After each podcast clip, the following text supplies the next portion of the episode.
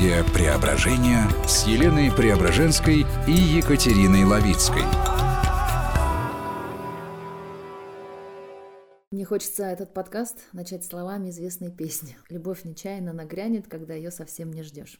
Ведь как часто бывает в жизни, что рушится стабильность в отношениях, когда вдруг просыпаются чувства к другому человеку. Я думаю, что ситуация, ситуация знакома очень многим. И вот дилемма. Погасить это чувство насильно, чтобы не разрушать семью, не делать больно человеку, который вроде бы не заслужил, да, который рядом, не причинять боль детям, или все-таки себе это счастье разрешить и пойти за этим счастьем. И знаешь, почему-то сейчас я вспомнила Максима Дунаевского, который в браке был семь раз. Mm-hmm. То есть, получается, он а, честно расставался с одной женщиной и честно предлагал выйти замуж другой.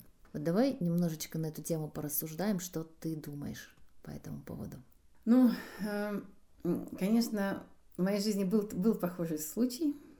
И понятно, что у меня второй брак, и у меня от первого брака четверо детей. Потому что я думаю, э, думаю, в общем-то, понятно, у меня был такой случай, я как-то один раз в социальных сетях получила сообщение от незнакомого мне человека. Писал мне мужчина. Лена, хочу лично с вами встретиться, мне нужно с вами проконсультироваться по личному вопросу.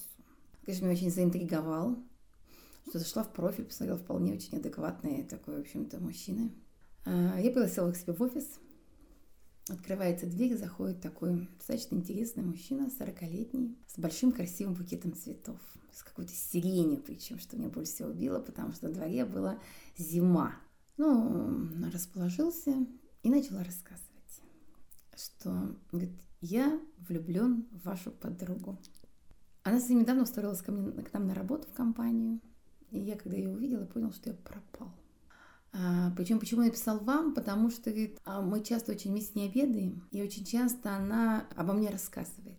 О тебе, то есть? Она, обо мне, да. И вот я подумала, что если я вызываю мне такое уважение, такой вот некий, некий авторитет, то я точно смогу как-то ему помочь разрулить эту ситуацию. А ситуация заключается в следующем, что он женат, у него двое детей, жена его не работает, он единственный э, добытчик в семье. Но он четко осознал, как он говорит, что только с появлением в жизни моей подруги он начал жить. То есть в какой-то момент ему показалось, что и вроде небо стало голубое, трава зеленая, жизнь наполнилась смыслом и удовольствием. И на работу он теперь летает, как на праздник. И каждый раз, когда он именно о ней говорил, у него прям глаза загорались. Вот он как кот растекался в улыбке, когда вот просто о ней думал и о ней заговаривал. Когда я его спросила, а что мешает вашему счастью? Моя подруга не замужем, а только развелась с мужем. Она свободная женщина. Вы ее любите. Что мешает и вам пойти и рассказать о своих чувствах и а, то есть он, получается, был пока еще тайно влюблен да. в нее, да? Угу. На что он мне ответил, я не могу уйти из семьи, потому что мне жалко моих детей. Я отлично, наверное, понимаю эту конструкцию, потому что я сама ее прожила, потому что когда я разводилась в первом браке, из первого брака уходила, э, ну, только ленивый не крутил виска. Мне говорил, что, что за дух, что за хрень, что за блажь такая, и ничего хорошего не получится. Якобы на чужом горе чужого счастья себе не построить. А, но именно как человек, который пожил в этом, во-первых, прошел эти испытания, да, испытания, это понятно, что мне самой было страшно очень. И прошел испытание вот это вот осуждение, то есть э, меня в моем шаге не поддержал никто, ни даже мои э, близкие там родители, ни, ни братья, ни сестры. У меня была там подруга, которая и то высказывала очень много сомнений по этому поводу. Но вот реально никто не поддержал. Но именно по прошествии стольких лет я теперь абсолютно точно хочу сказать, что, что задача каждого родителя – это стать счастливым и показать ребенку, что это счастье достижимо. И если мы хотим, чтобы э, наши дети стали счастливы, они никогда не станут счастливы, если не счастливы будем мы. Потому что они никогда не построят, не смогут построить это счастье, не веря, что это счастье достижимо. То есть родитель становится в данном случае примером. Да, ролевой моделью.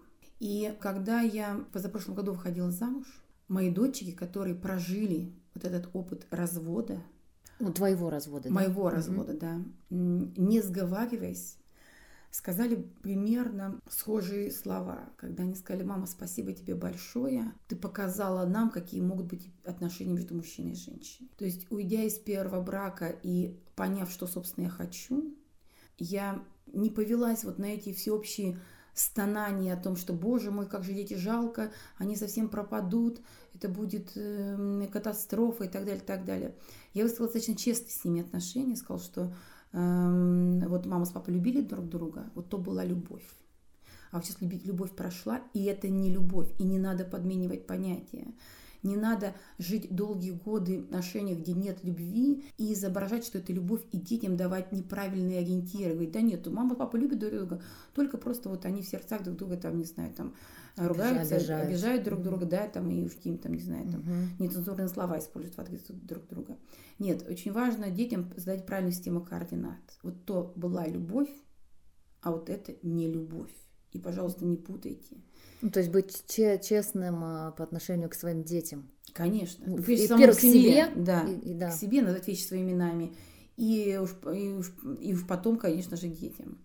И тогда дети встали и сказали, что вот спасибо, что ты, ты нам показал, какие бывают отношения. И мы теперь знаем, что такое бывает, и мы теперь знаем, что мы хотим. И именно в этот момент мне показалось, что, наверное, я уловила какой-то главный смысл, что такое быть родителем. Смысл, когда ты показываешь некую систему координат, честную по отношению к себе и к ним. И вот в этой честности и может зародиться что-то такое настоящее, может быть, что-то такое искреннее, вот то самое счастье, которое на самом деле достижимо. Но мне кажется, что вот, наверное, гораздо порядочнее это быть честным. Честным с собой, честным с детьми. Мне даже понравилось, что вот эту голову ты в своей книге «История преображения» так и назвала «Лучший подарок детям».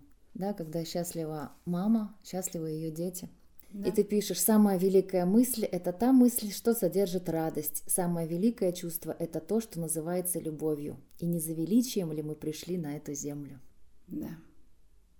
И знаешь, чем закончилась история с этим мужчиной? Он упустил мою подругу. вот эти вот сомнения, женщина очень чувствует это сомнение. Она вышла замуж за другого.